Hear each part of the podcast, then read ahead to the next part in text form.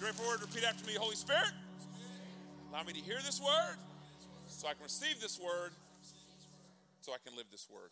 And everybody said, amen, amen. Let me see them. Who has their Bibles? Who has their Bibles? Who has their Bibles? Ask it every Sunday, and I will not quit asking who has their Bibles. Good job. If you don't have one, you can you can read with me. But my big thing is not that you just read the Bible in the house. I, and I believe God's people should have God's word in God's house. Never quit doing that. But I happen to also believe with all my heart, regardless of what I read anywhere else or hear anybody else or any other pastor say, I happen to believe God's people should be in God's word so it can be exactly what God wants them to be. Amen. So the question isn't, did you just bring a Bible today? The question is, have you read your Bible every day this week? I've read my Bible every day this week, Pastor. Good job, guys. Good job. Now, if you haven't, why not? Well, I've been busy. How many of you have been busy this week?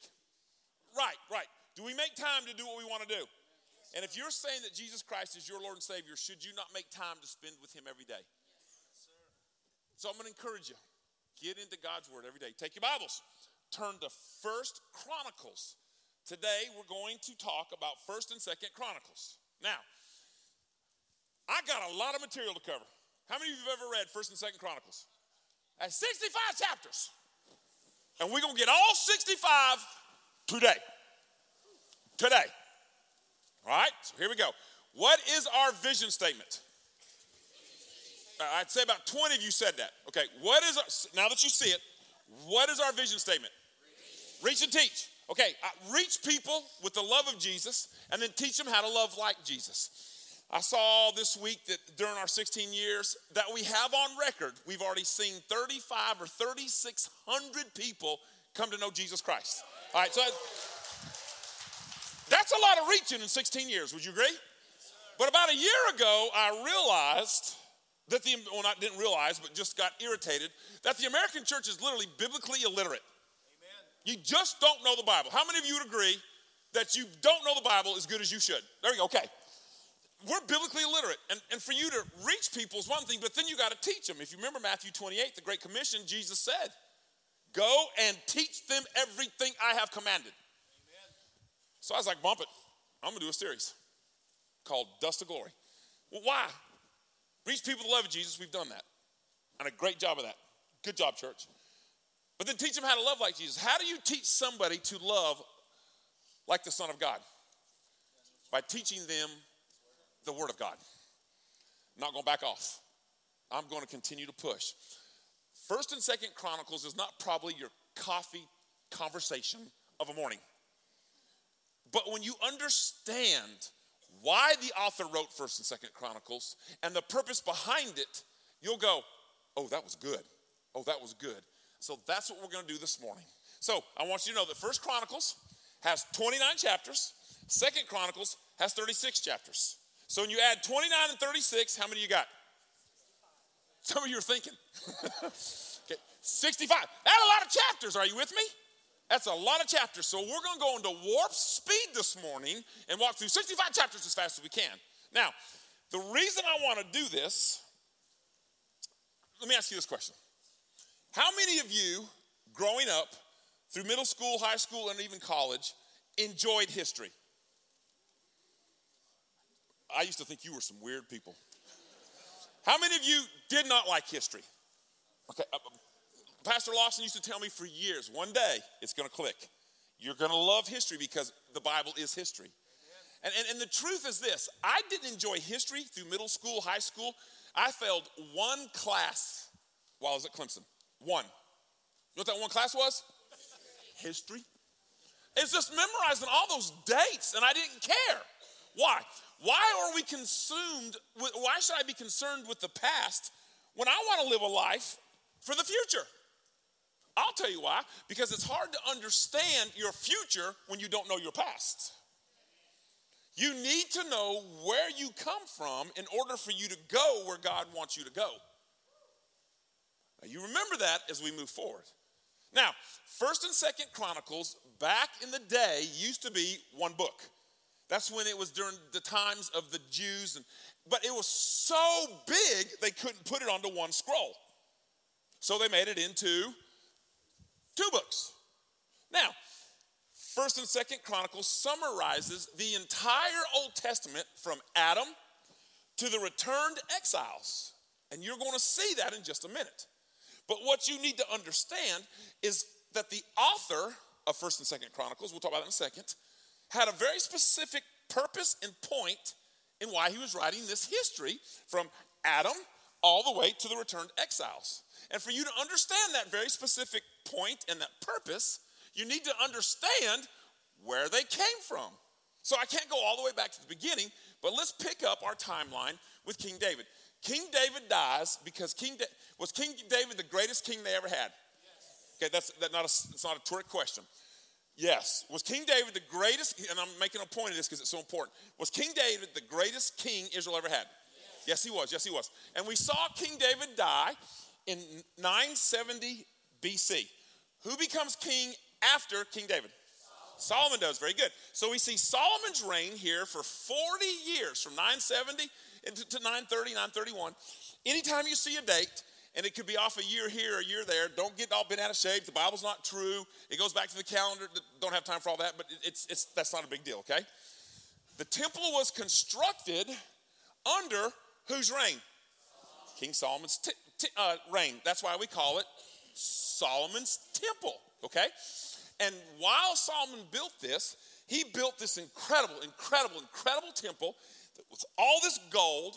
And then inside the Holy of Holies, what did he put?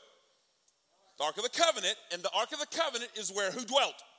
This is where God dwelt. Here's a picture of what it looked like inside. You have the outer area, you have the inner area, you have the holy area, then you have the Holy of Holy areas. And right here, inside, look at look at all the gold. But this is real gold. Inside, right here where the curtain would have been, The, the veil that when Christ died split in two, that was Herod's temple, but it was it was a representation of the same thing. In here you see the Ark of the Covenant. It was here at this moment in time, this is big, catch this, that Israel was at its greatest. You had a king who was the son of the greatest king ever, who was so radically in love with God that he built this incredible temple.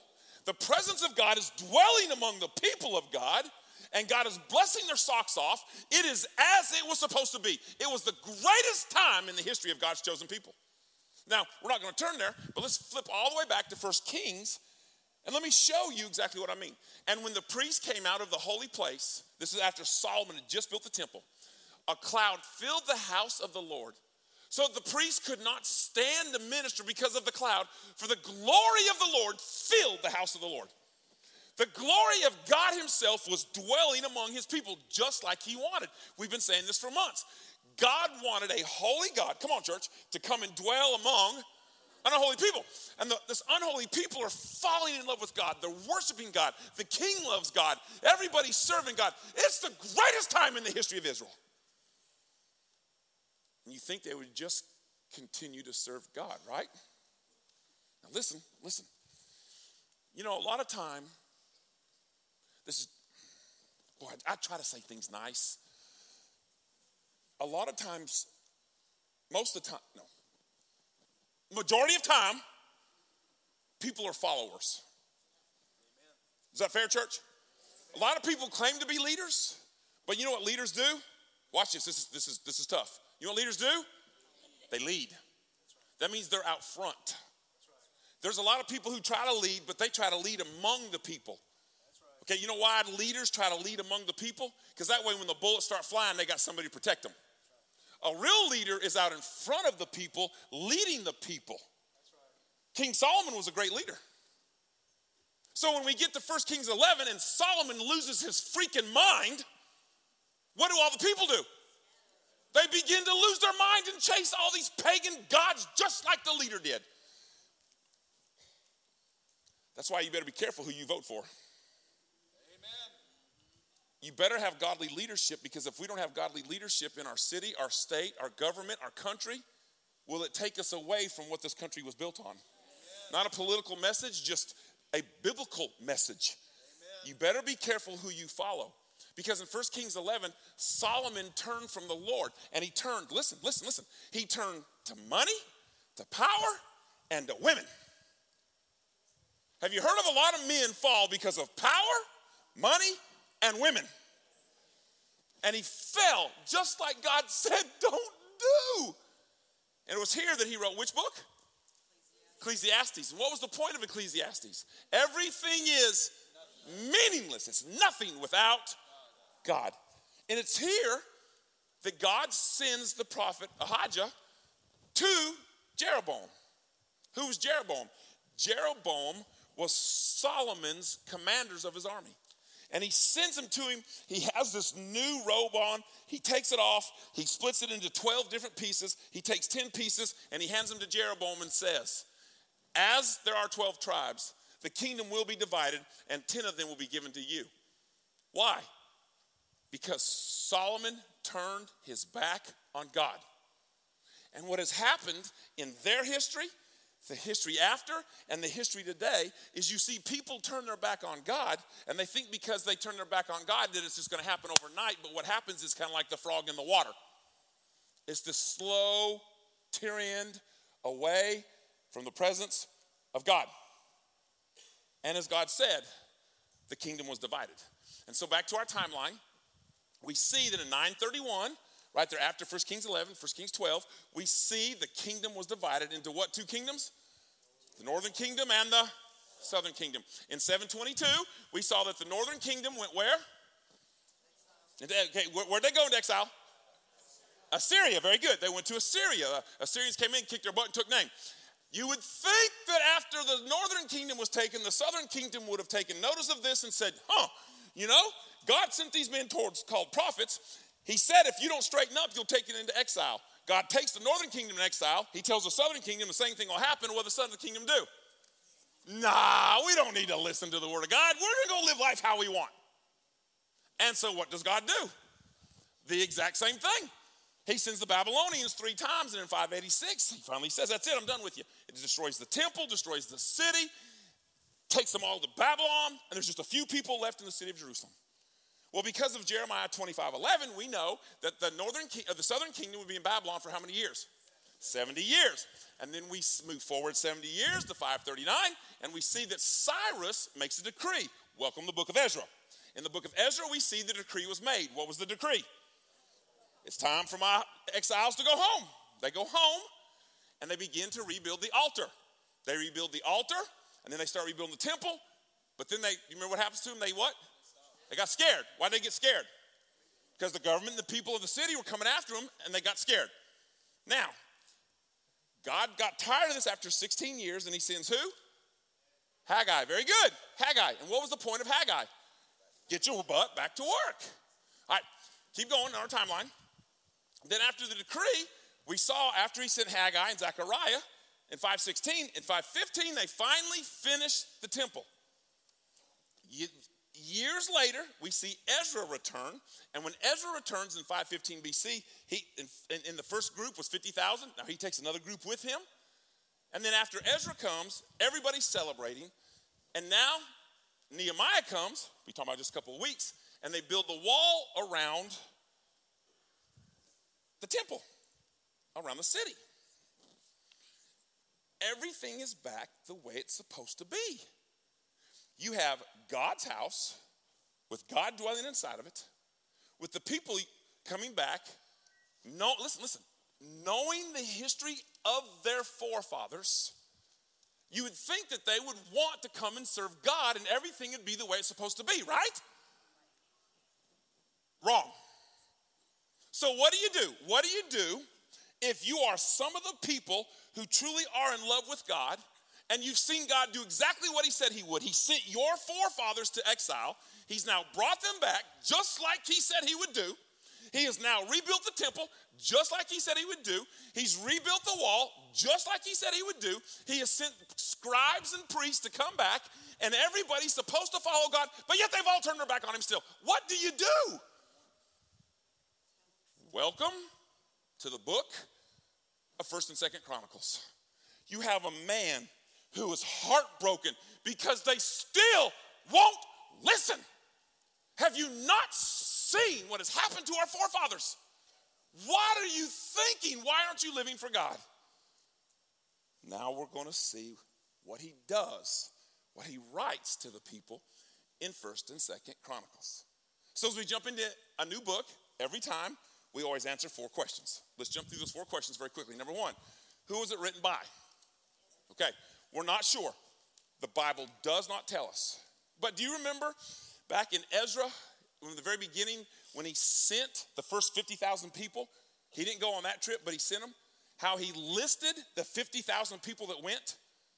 Okay, then when he went, he listed again the genealogy. He li- Ezra was a list guy. So, myself included, because there's such huge list in First Chronicles, we truly believe that Ezra probably wrote it. I'm not going to argue about it. Just like that's in the end, God wrote it. Who'd he write it to? Wrote it to us. Okay, but when you get right down to it, I believe Ezra probably wrote it. Secondly, who was it written to? The returned exiles. You know what we are, church? Come on. We're just a bunch of returned exiles. So it's literally a book straight to us. All right, what's the date? Okay, it doesn't really tell us.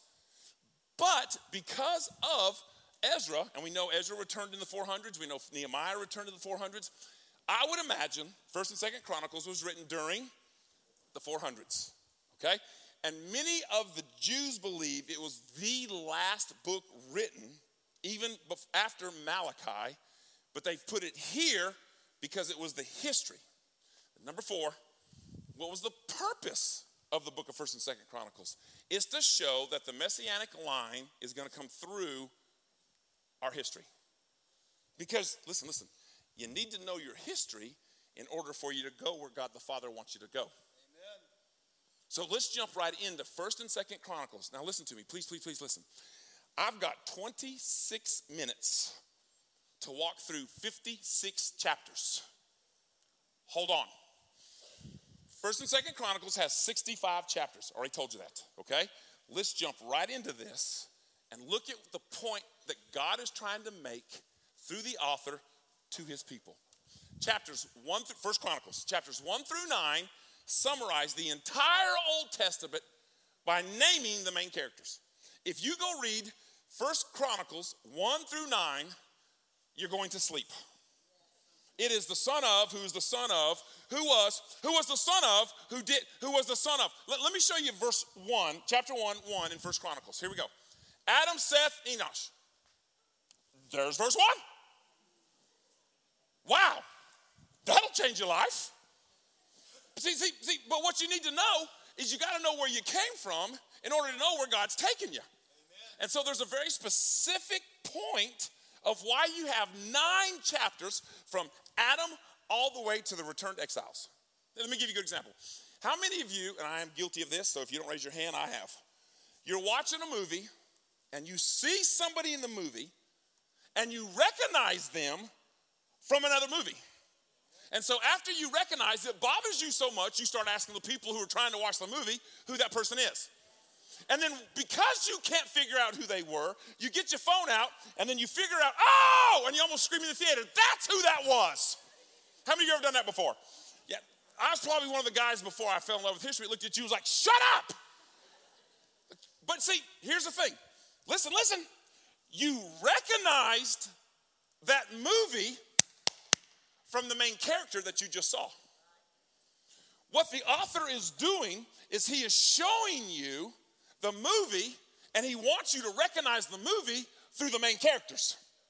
That's good, Pastor. You ain't caught it yet, but if you ever read it and you understand it, you'll understand that was really good. Because he wants you to recognize the story through the characters. So if I started with Adam, how many of you know the story of Adam and Eve? Right. So he's saying our story goes all the way back to, that is not a trick question. Genesis, here we go. Our story, the author wants us to know, goes all the way back to Adam, which is in Genesis. So he starts at the beginning, and he wants you to recognize the main characters. Now, you need to understand that the temple, the representation of God the Father, where he is among the unholy people, plays a huge part. And the temple was the representation of Jesus Christ. People have asked me, I don't know how many times, what are you going to do after Dust of Glory? Well, we got two options. Dust of Glory again, because when I say, what was the book of Haggai about? Four people go, what was that about? Oh, get your butt back to work. And then when four people said, get your butt back to work, other people go, get your butt back to work. I want you to know just a sense about each one. So I have a choice. I can do Dust to Glory again, because you ain't going to remember half of it because you don't go home and read the Bible. You don't really study it. Or I could do a series called Everything Points to Jesus. Everything in the Bible, here we go, points to Jesus. So when we have the temple, do you understand what the point of the temple was? It's pointing to Jesus. Now, chapters one through nine are nothing but that lineage. I'm not going to read them. But it's proving the lineage of Jesus comes through the greatest king we ever have. Okay, if you go read Matthew one, what's the point of the book of Matthew? Right? He starts in Matthew one with the genealogy of Jesus, and he takes us all the way through to prove that Jesus comes through the lineage of David. So here's the point of what he's trying to do in First Chronicles. We may be at a point in our history now where the author is going, what are you thinking? Wake your butt up. But you need to understand where we come from and where God has taken us. Amen. There are times that in this church, I want to grab people and say, what are you thinking? Wake up. But I know what the Bible says, and I know where the Bible's pointing us. Amen. Chapters ten through twenty-nine are all about King David. Now, let me make a very specific point. Here, here's a good example. Most of you know that the entire front row right here, uh, my family, were all in Wise, Virginia this week. Why? Because Debbie's mom just passed away. Well, Michelle, she, she basically summarized Bonnie's entire life during the funeral. Incredible, incredible job. I've never been at a funeral when the speaker stepped off the stage, people started clapping. And when she got done summarizing Bonnie's life, the place literally erupted in applause. Why? Because it was the perfect picture of Bonnie. Now, now, as good as my mother-in-law was, and I've heard a lot of horror mother-in-law stories. I didn't have those. My mother-in-law loved me. She accepted me. Now, is saying that, did my mother-in-law have her faults? Everybody say yes, even though you didn't know her. You're not going to hurt Debbie's feelings. Did my mother-in-law have her faults? Yes. But were those mentioned in the funeral? No, not at all. We highlighted who she was. So we're at dinner that night, and this is what one of my sons says. Oh, I can't wait for your funeral.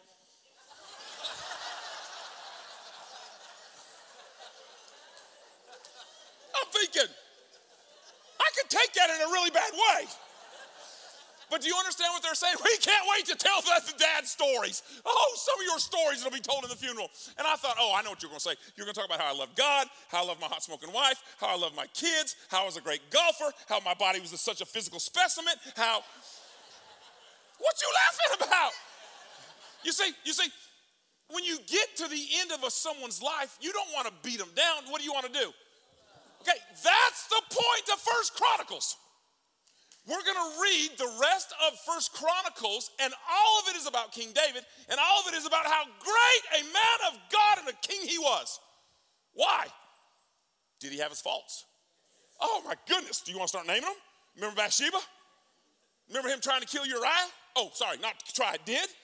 Do you remember that after his son Absalom came, and, and, and, and then we had the raping of Tamar, and then we had, he did nothing about it. Do you remember all the bad stuff? Did King David have his faults? The author is saying, look, I know King, King David had his faults, but he's the greatest king we ever had. And our lineage is coming right through his loins. So what I want to do is tell you about how great our king is. So as you walk your way through First Chronicles, you're reading that David is this glamorized, incredible king. You're right, he is. He's dead. Don't need to beat him down, but I need you to understand as a group of people to understand who David is and how I need to build him up. Take your Bibles, turn to First Chronicles, turn to First Chronicles, turn to First Chronicles fifteen. Now remember, I got the speed teach, guys. I got twenty minutes left to hit all this. First Chronicles chapter fifteen. All right, let's say them from the beginning to First Chronicles. Say them with me. Genesis.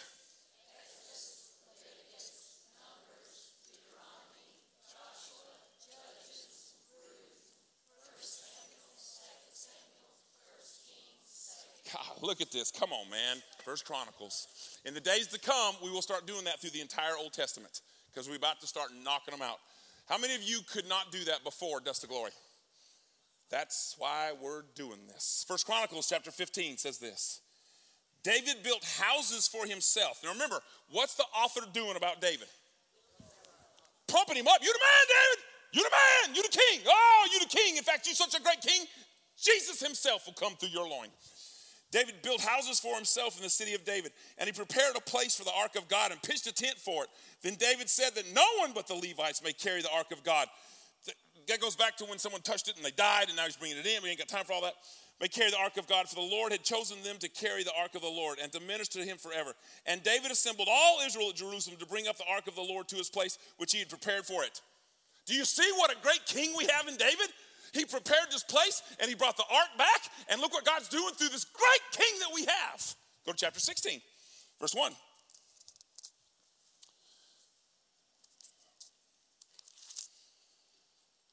And they brought the ark of God and set it inside the tent that David had pitched for it. And they offered burnt offerings and peace offerings before God. And when David had finished offering the burnt offerings and the peace offerings, he blessed the people in the name of the Lord and distributed to all Israel, both Israel, both men and women, to each a loaf of bread, a portion of meat, and a cake of raisins. Look what a great king we have. He's so incredible. He brought the ark back. We have a place to come worship. And he even fed all his people. Oh, look what a great king we have. Go to chapter seventeen. Verse one. Now when David lived in this house, David said to Nathan the prophet, behold, I dwell in a house of cedar, but the ark of the covenant of the Lord is under a tent. What's the point King David's making?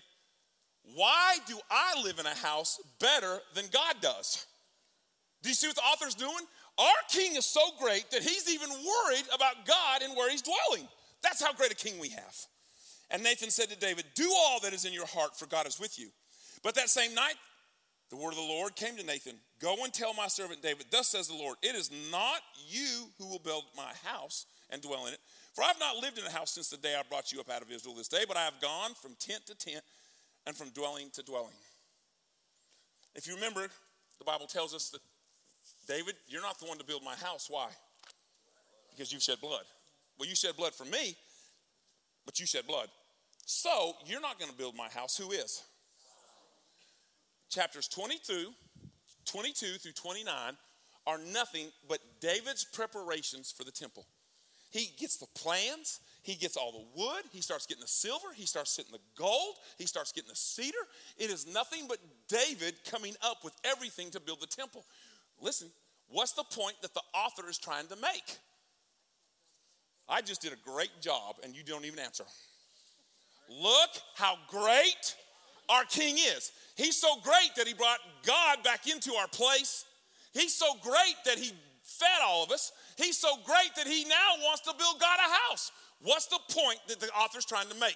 Look how great our king is. Why does he want everybody to understand how great their king is? Because that is the lineage. That is what? That's what is going to come from. That's where the Messiah is going to come from. You need to understand how great our Messiah is because he's coming through the lineage of the greatest king we've ever had. There's First Chronicles. Go to chapter twenty-two.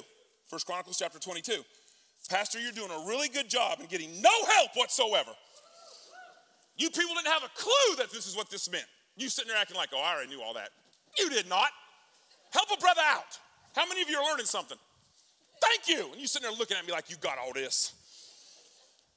Chapter twenty-two, verse two says, David commanded to gather together the residents, aliens who were in the land of Israel, and set stonecutters to prepare, dressed stones for building the house of God. Man, he's getting everybody together. David also provided great quantities of iron for nails, for the doors, for the gates, for the clamps, as well as bronze and quantities beyond weighing, and cedar timbers without number for the Sidonians and Tyrians brought great quantity of cedar to David. For David said, Solomon, my son, is young and inexperienced, and the house that is to be built for the Lord must be exceedingly magnificent of fame and glory throughout all the lands. I will therefore make preparations for it. So David provided materials in great quantity before his death. There it is. There's First Chronicles. First Chronicles is twofold. Number one, it is to show that the Messiah is coming from where? King David's lineage. It takes us all the way back for the first nine chapters. What are the first nine chapters? From Adam, the lineage, the genealogy. From Adam to the returned exiles. Then what are the following chapters? Chapters ten through about King David. And they're saying, what about King David? How great he is. And why does it matter how great he is? Because that's where the Messiah's coming from. But then the second thing was that King David was the greatest king ever. So the author is trying to teach people, listen, you've turned your back on God. You need to know where we've come from in order to know where we're going. First Chronicles, he just showed them where they came from. Second Chronicles is twofold also. Number one, obedience equals blessings from God. Now catch this. Why is it so important to teach people that obedience equals blessings from God? Because what are they doing? Disobeying God. But then the second part of that is disobedience equals failure and hardships. If you people don't wake your butt up, you don't understand what God the Father says that he will do. And for some reason, listen, church, listen. For some reason, you believe you can live however you want and God continue to bless you. Does anything sound familiar? And so we walk through Second Chronicles with the author trying to make a point. Say this with me. Obedience equals.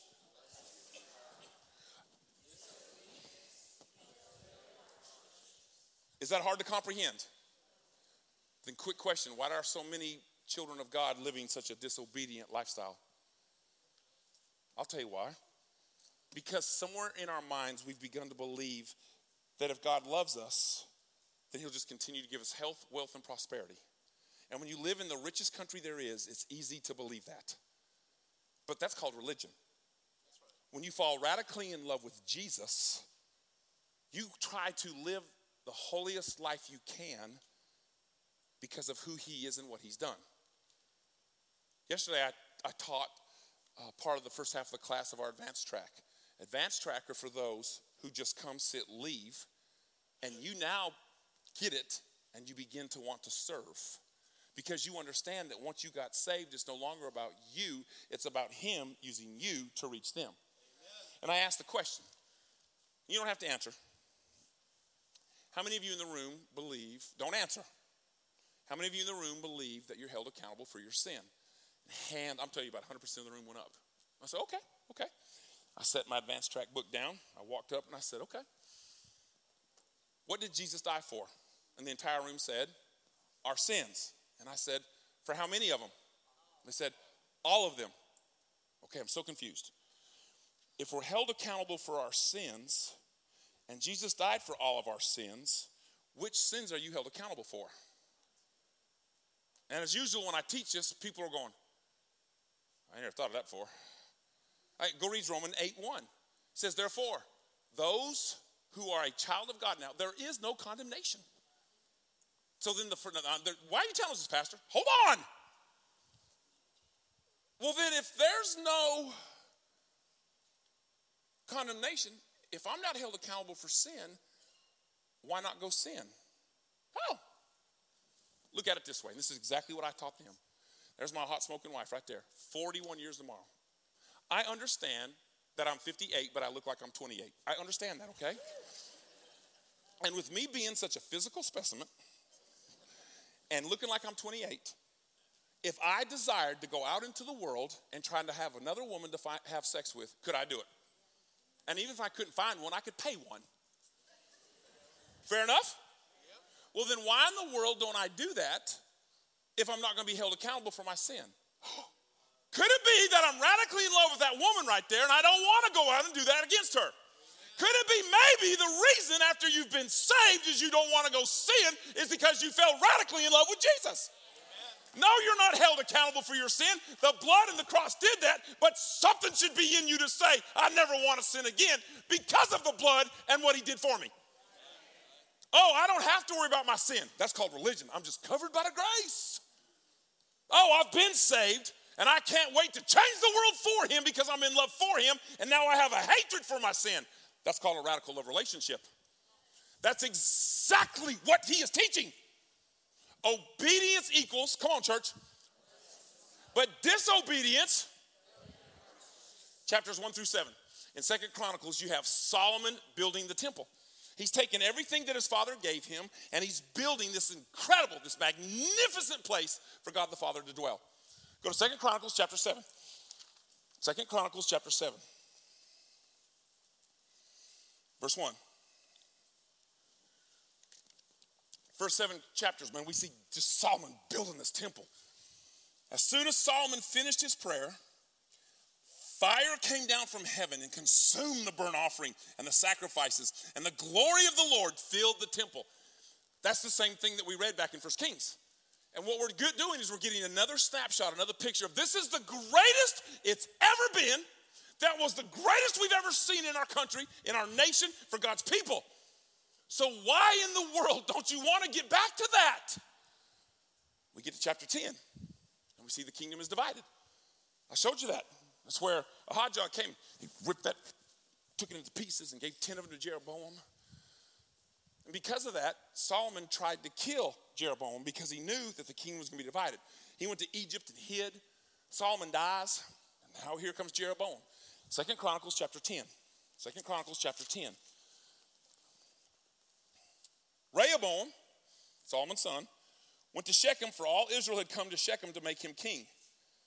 And as soon as Jeroboam, that's the one that's going to be the king of the northern kingdoms, the son of Nebat heard of it. Remember, he'd gone to Egypt to hide from Solomon, for he was in Egypt where he had fled from King Solomon. Then Jeroboam returned from Egypt, and they sent and called him. And Jeroboam and all Israel came and said to Rehoboam, "Your father made our yoke heavy." So now you got Jeroboam coming to Rehoboam saying, "Look, your daddy made us pay a lot of taxes. This is all about taxes. It's all about money.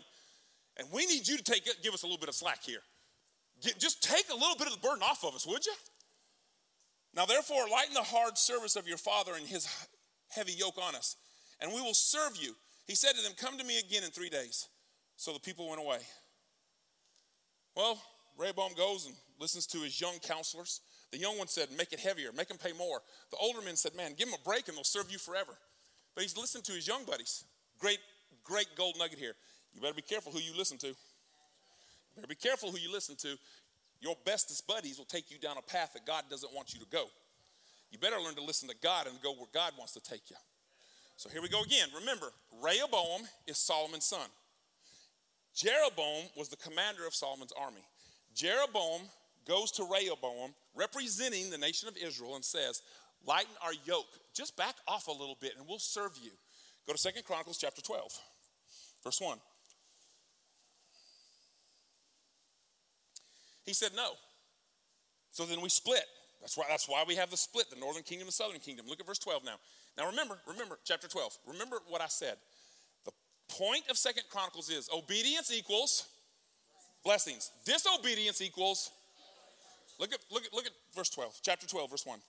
When the rule of Rehoboam was established and he was strong, listen, he abandoned the law of the Lord and all Israel with him. You better be careful who you follow. You better be careful who you put over you. In the fifth year of King Rehoboam, because they had been unfaithful, because why? They'd been unfaithful to the Lord. Shishak, king of Egypt, came up against Jerusalem with twelve hundred chariots and sixty thousand horsemen. And the people were without number who came with him from Egypt. Libyans, Sochem, Ethiopians. Do I have verse four in here? Yes. And he took the fortified cities of Judah and came as far as Jerusalem. Why is God allowing Rehoboam to lose everything he had? Because he's disobedient to God. Is God speaking to us through the word of God also? Then you need to understand exactly what the author of Second Chronicles is making a point of. Obedience, come on church, say it with me, equals disobedience equals. Read Second Chronicles. Can I be honest with you? Read the Bible. Read the Bible. God the Father is very clear. If you will do this, come on, church, I'll do this for you. But if you don't and you do this, this is what's going to happen. He's reiterating the point again. Skip all the way to Second Chronicles chapter thirty-four. I don't have time to sit here and read them. But there's lesson after lesson from king after king after king. Go all the way to verse thirty-four, chapter thirty-four. This is King Josiah. King Josiah was a good or bad king? Good king. He loved the Lord. Look at chapter thirty-four, verse one. Josiah was eight years old when he began to reign, and he reigned thirty-one years in Jerusalem.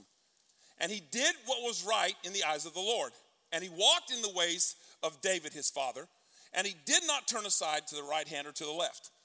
So what's Josiah doing? Serving God. God's been very clear. When you serve God, what happens? Blessings. Keep going. For in the eighth year of his reign, while he was yet a boy, he began to seek God of David his father. And in the twelfth year, he began to purge Judah and Jerusalem of the high places, the Ashim and the carved and the metal images. Well, guess what happens to Israel during the reign of King Josiah? God begins to bless them in a great way. I wonder why. Because, say it with me, obedience, disobedience. Why? We're going to finish. Why is the author of Second Chronicles trying to drive this point home? Come on, church. Because everybody has turned their back on God, and he's saying, you see where we've come from, you know where we are, and you know that if you'll be obedient to God, God will bless your socks off. So why do you keep living the way you are? Second Chronicles. Amen. And Second Chronicles ends, it's such a weird one. Second Chronicles thirty-six, just read it with me. It says this, verse twenty-three. Thus says Cyrus, the king of Persia. Okay, who is Cyrus? I don't know, the king of Persia. What did he do? Take us to the book of Ezra, five thirty-nine. He made a decree. What was the decree? So we started in First Chronicles with the first word being, come on, say it, Adam, and we finished with what? Cyrus saying you can go home. We've covered the entire Old Testament from Adam to the returned exiles. Why? He's trying to make a point. If you'll be obedient, the blessings of God will be unbelievable. But if you're disobedient, the hardships and failures will fall upon you in a great way. And it doesn't happen overnight. But it slowly begins to turn. Here's what happens, guys. When you turn your back on God, it changes the way you see things. It changes the way you think about things. It changes the way you live your life over a very slow period.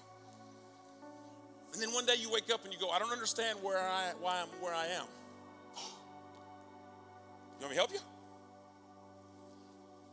Thus says Cyrus, king of Persia, the Lord, the God of heaven, has given me all the kingdoms of the earth. Do you remember why God gave him all the kingdoms of the earth? To punish God's people. And he has charged me to build him a house at Jerusalem. Does God use pagan kings? I've said it before. Why does God have to use pagans? Because his children are so disobedient. To build him a house at Jerusalem, which is in Judah. Whoever is among you, of all his people, may the Lord his God be with him. Let him go up. And Second Chronicles ends. That's it. So here we go. What's First Chronicles about? You need to know where you came from, from Adam all the way.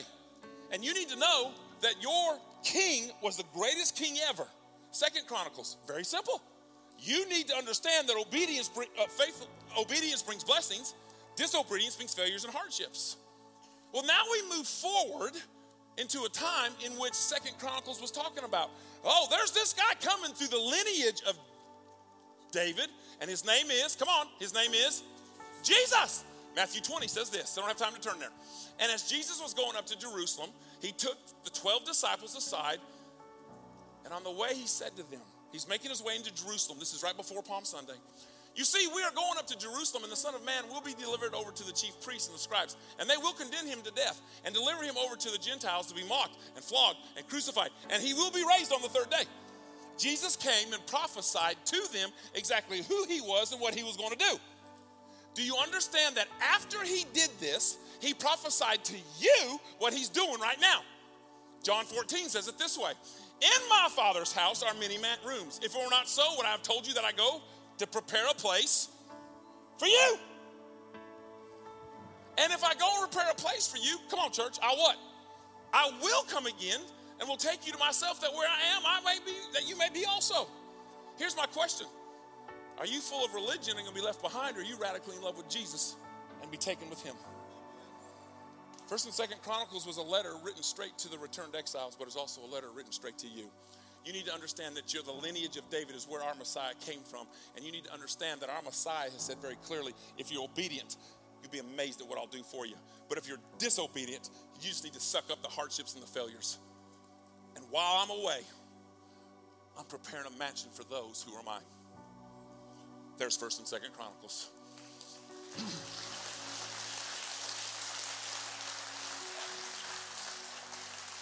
Father God, I love you so much. I thank you for who you are, what you are, and what you gave us in your word. My prayer is simply this, that you just open the minds of your believers as we dig into your word, so that we'll know God's word, so that we'll know God's will for our life, so that we can change the world for him. And everybody said...